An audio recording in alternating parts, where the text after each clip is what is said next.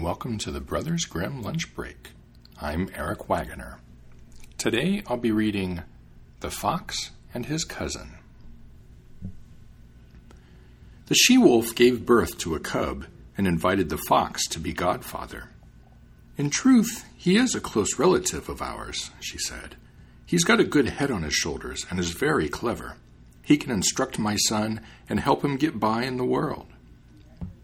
The fox appeared, made an honorable impression, and said, My dear cousin, whom I hold in such high esteem, thank you for the honor that you have bestowed on me.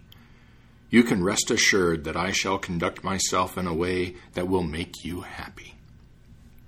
The fox enjoyed the meal during the christening feast, and he was very merry. Afterward, he said, My dear cousin, it is our duty to look after the child. You must have good food so that he'll grow big and strong. I know a barn full of sheep where we can easily fetch a good piece of meat. The wolf liked the suggestion, and she went out with the fox toward the barnyard. He pointed out the barn to her from the distance and said, You'll be able to creep in there unnoticed. In the meantime, I'll look around on the other side to see whether I can catch a chicken.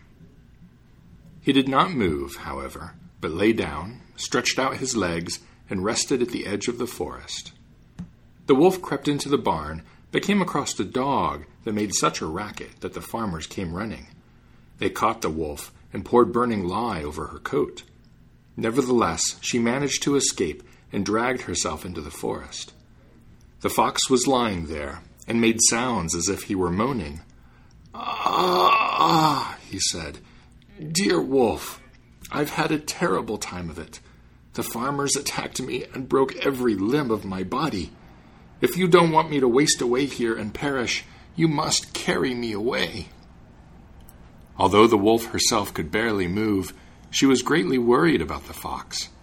Therefore, she lifted him onto her back and slowly carried the fox, who was perfectly sound and fit, toward her house. When they arrived, he cried out, Farewell, cousin. I hope the roasting you got has done you some good. The fox laughed in her face and then ran off. The end. The Brothers Grimm Lunch Break is released under a Creative Commons Attribution, Non Commercial, No Derivatives license. Download it and share it all you'd like, but don't change it or sell it. The translations used are copyright Jack Zipes and are used with permission. His collected translations, The Complete Fairy Tales of the Brothers Grimm, is available on the media of your choice from Bantam Books. The music is Mount Temporal by Jamie Janover off his All Strings Considered album, available on Magnatune.com. If you'd like to listen to any of the other tales, you can find them on our website, grimlunch.org, where you can also leave comments or subscribe through iTunes. And if you're in iTunes, would you mind leaving a review or clicking on stars to give this podcast a rating? It helps other people find the podcast, and I'd really appreciate it. Thank you for listening.